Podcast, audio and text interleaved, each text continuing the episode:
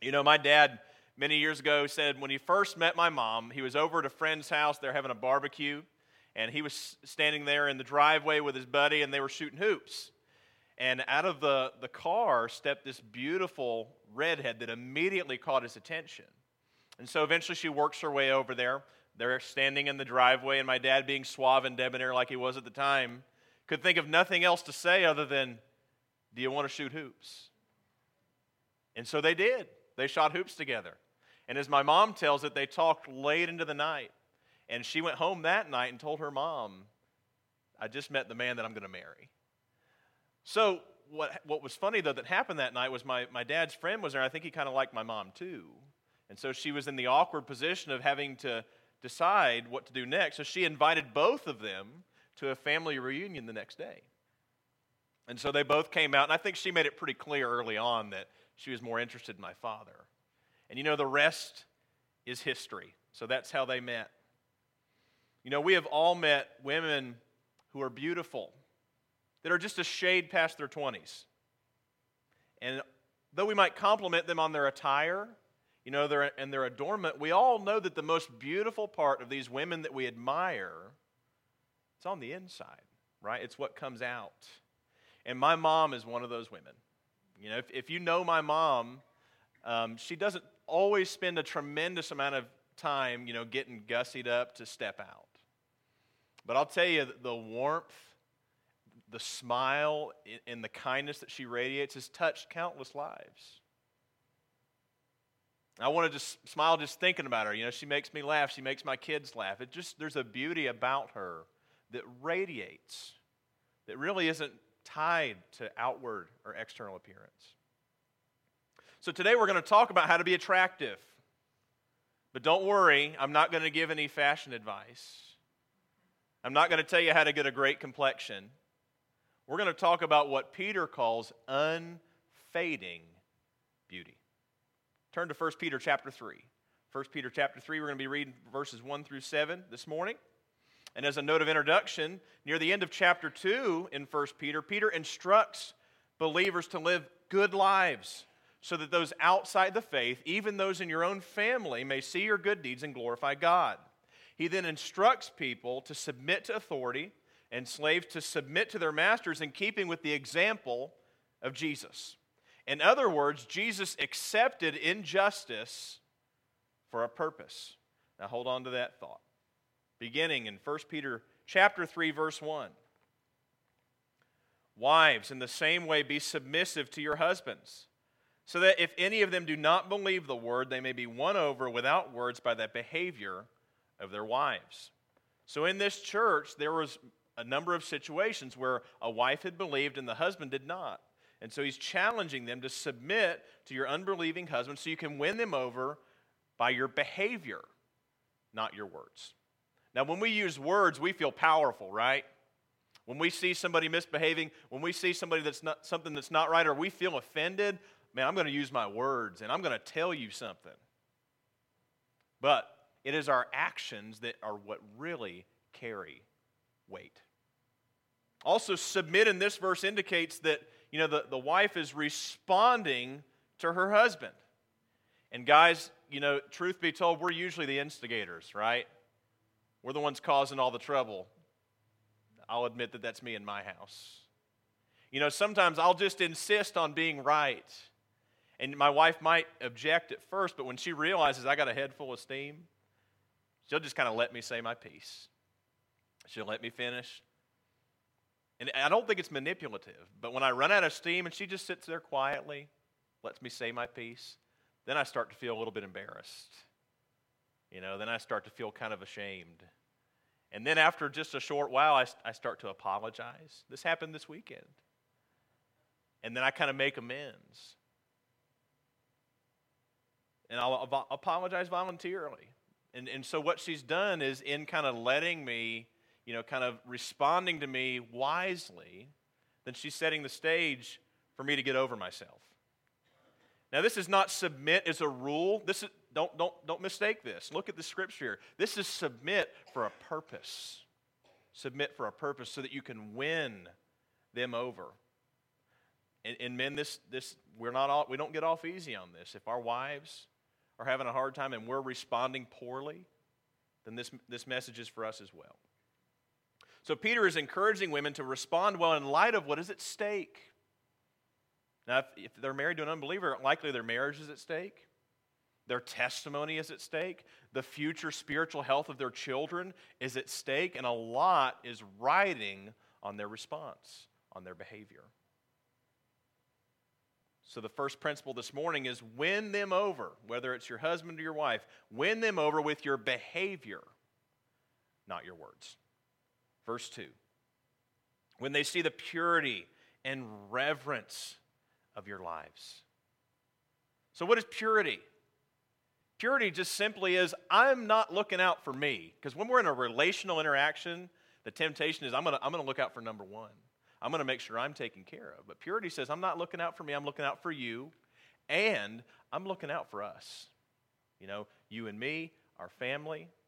And, and reverence, you know, and, you know, reverence is I'm not demanding something from you, I'm requesting. That's showing respect, it's showing reverence. So, purity and reverence. You know, this works for men as well. Every time I'm with Mr. Peters, and I'm sad that he's not with, here with us this morning. Every time I'm with Mr. Peters, I get the distinct impression that there's more to him than meets the eye. Don't you? You know, it's not just that twinkle in his eye when you ask him a question when he's telling a story, it's also that casual reluctance to kind of folk, to let the, the spotlight be on him. And you just know that man's got stories after story that he could tell, but he just chooses not to. So subtlety is powerful. And so Peter is challenging women to keep their composure under pressure. Because the truth is that posture and volume don't build your case, but poise and patience do. You know, this is meekness, not weakness. You know, the difference with meekness is it's a choice. I'm choosing not to power up. I'm choosing not to get loud. I'm choosing not to try to win the fight. Instead, I'm choosing to forbear and I'm choosing to forgive. Verse 3 Your beauty should not come from outward adornment, such as braided hair and the wearing of gold jewelry and fine clothes. So he says, don't focus on outward adornment to become beautiful. Focusing on external beauty is a trap. It's a trap because there's always room for improvement and comparison. Think about our culture today. Isn't this a challenge? Culture says focus on the outside, focus on what you wear, focus on how you look. But it's a trap. You know, my wife is a beautiful woman. I'll, I'll be the first one to tell you that. But the thing that attracted me to her when we were in college, because there were some other, I mean, there were some other physically attractive gals in college, but it was her modesty that drew me. You know, she was beautiful, but she didn't, she wasn't on display, you know, look at me. She was modest, and that drew me to her. My prayer for my daughters is that they'll receive the same spirit. You know, there's a season to radiate what God has done in your life. You can tell beauty that comes from within, it's just obvious, it's clear. But this is different from being on display, right? Look at me, pay attention to me. And I'll be honest, as a man, I can immediately tell the difference. You know, this is as much a struggle for men now as it is for women, right? But the way we struggle is a little bit different. We get real focused on our reputation. Huh? You know, when I walk into a restaurant, when I'm out in the community, I want to be seen a certain way. I want to be known as being competent, capable, can get the job done. So it can become an idol for us as well, our reputation. So, principle two is don't focus on your outside. Don't focus on your outside, focus on what's inside. Don't focus on your outside, but your inside, your response to God. Verse 4 Instead, it should be that of your inner self, the unfading beauty of a gentle and quiet spirit, which is of great worth in God's sight. So, what is the source of unfading beauty? Beauty that grows over time? It's a gentle and quiet spirit. You know, our society tells us that bold is beautiful, right? But the other side of the coin is that bold is abrasive. Continuous boldness may border on brash, and it may actually burn bridges rather than build them. Now, I've had to learn this lesson the hard way. I grew up a bit of a class clown. I know you couldn't imagine that. Bit of a performer, loved to make people laugh. But I've had to learn that there is a time and a place to be loud and fun and boisterous. But it's wise for a gentle and quiet spirit to be the melody of our lives. It's just wise. This is of great worth in God's sight. You know, who would be more receptive to God's voice and leading? Is it going to be the bold and the brash person? Or is it going to be the quiet and the gentle person? And, um, and right now, maybe you're this person, you're thinking of somebody, and you know that their actions and their presence in any situation carries a lot of weight. And we're thankful to God for that. This is something I love about our church. You know, there is a quiet strength, a quiet dignity here in our church. Our church is not a flash in the pan, it has been built and served by generations. And that's a real blessing. And she's going to hate me for pointing this out. I told you I would. But Miss Betty is a is a wonderful example of quiet strength and dignity. And you know, that kind of beauty doesn't fade over time. Our respect for it grows. And so let that be our aim. But how? You know, this is tough, right? I mean, when we're facing life's challenges and we feel like we've got to bow up and take care of, our, take care of ourselves, this is a challenge. So, what's the source of it? Verse 5. For this is the way the holy women of the past who put their hope in God used to make themselves beautiful. They were submissive to their own husbands. Like Sarah, who obeyed Abraham and called him her master, you are her daughters if you do what is right and do not give way to fear. Now, hold on a minute. Let me unpack this. So, this is the true source of a gentle and quiet spirit. It's that they had trust in God, they put their faith in God. Choosing to respond well to your husband or men, choosing to respond well to your wife doesn't mean you have ultimate confidence in them. It shows that you have confidence in God.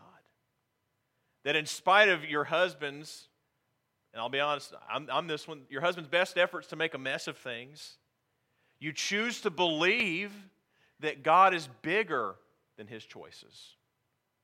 He's bigger than our choices. When I transitioned to becoming a tent maker in China by taking a job, this was tough for Gracie. We had been missionaries for years.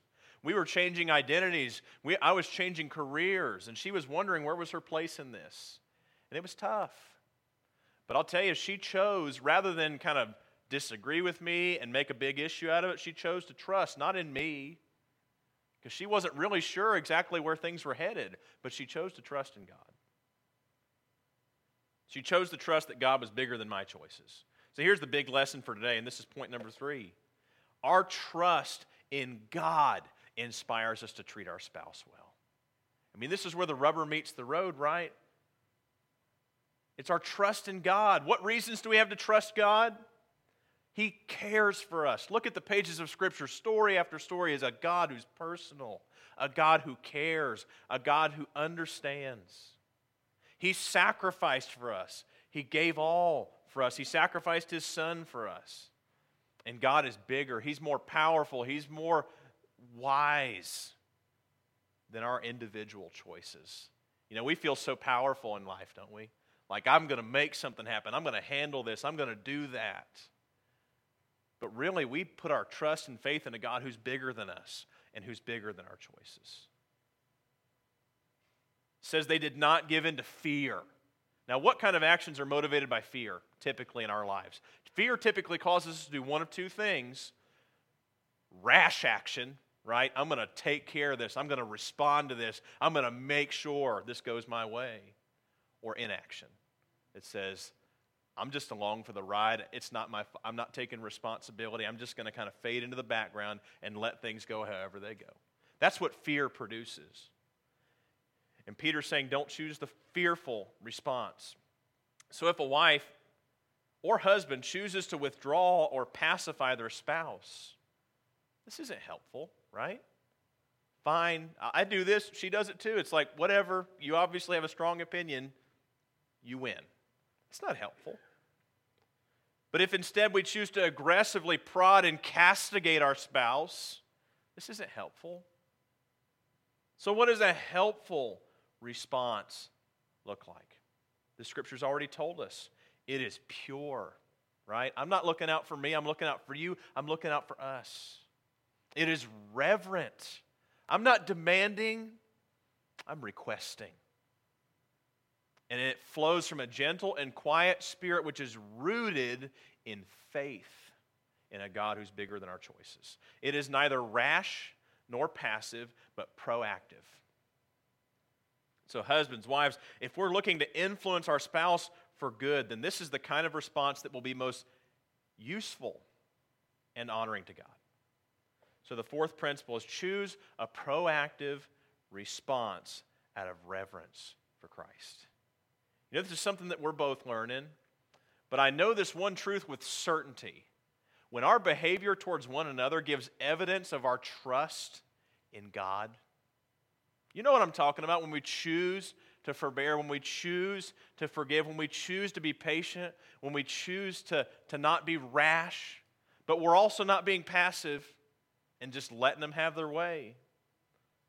When our trust in God's evident, then we trust each other. I mean, who are you going to trust? Is it the person that's looking out for number one? Or is it the person who's, a, for them, God's opinion is their priority? Verse 7, last verse this morning.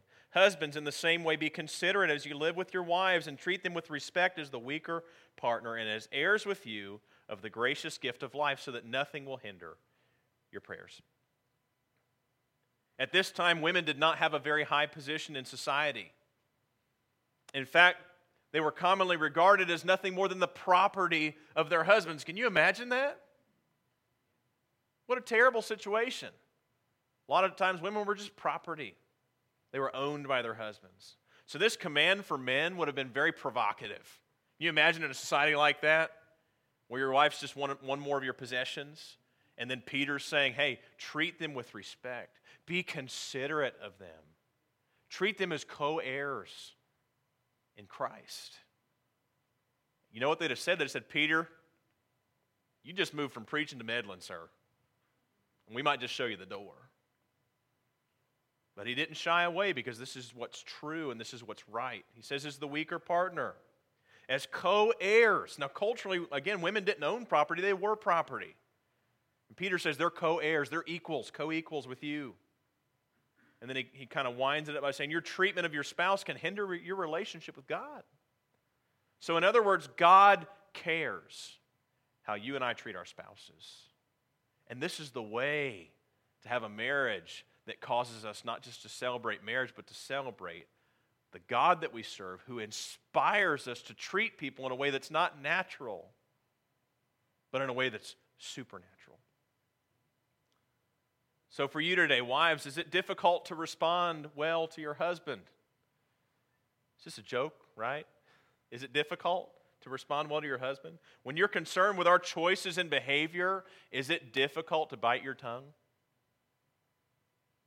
I would imagine so. I, I mean, I can't speak for my wife, but she's giving me the half nod. That's, that's cautious, but, you know, it's honest.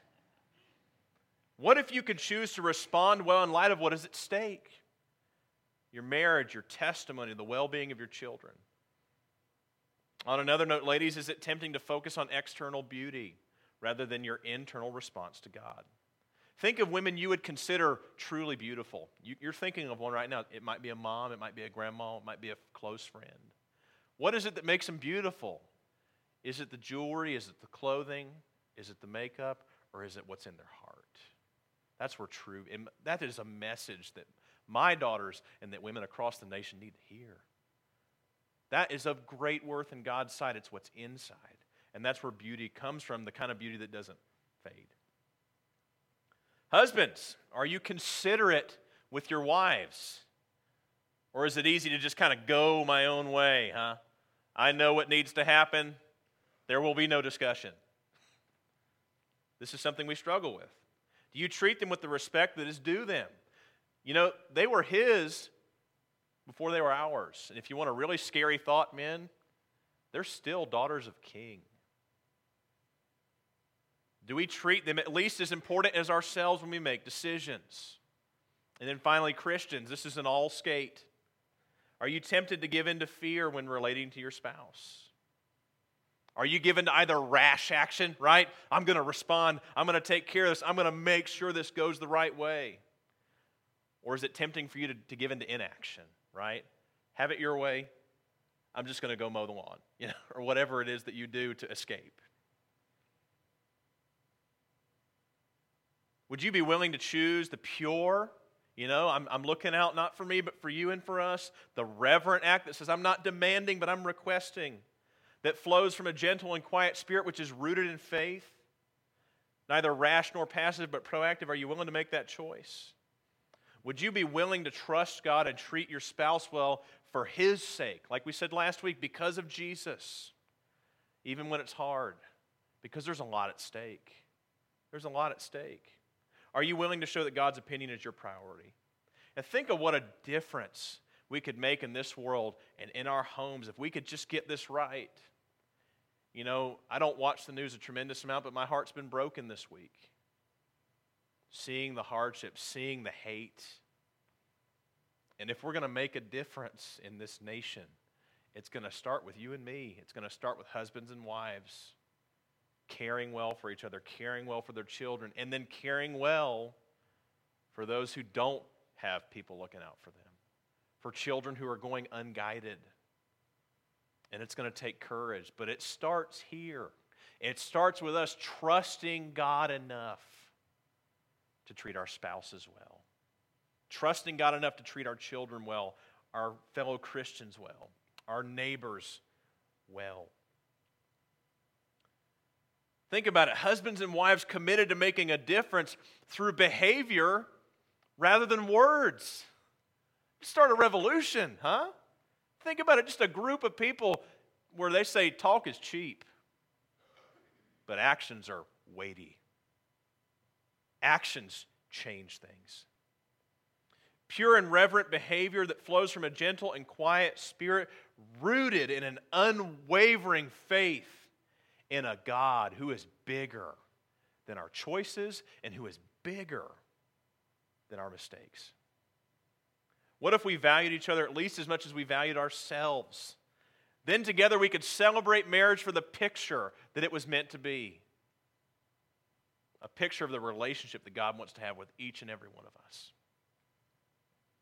Pray with me. God, thank you for this morning and just for my friends here as we consider the institution of marriage, God, and what you designed for it to be. You designed for it to be an encouragement, God, to draw close to you, an invitation, God, to draw close to you. And so, God, we just pray for your inspiration. We pray that we'll trust you enough, God, that we'll believe what you say to the point that we're willing to delay our words and to seek to make a difference through our actions.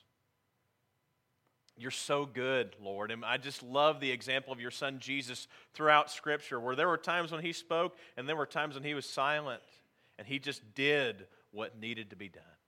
So I just pray, God, that you would continue to move us and lead us each day as we care well for our spouses, as we care well for our children, as we seek to be obedient servants that are just following you as we make a difference in our, in our society and in our culture.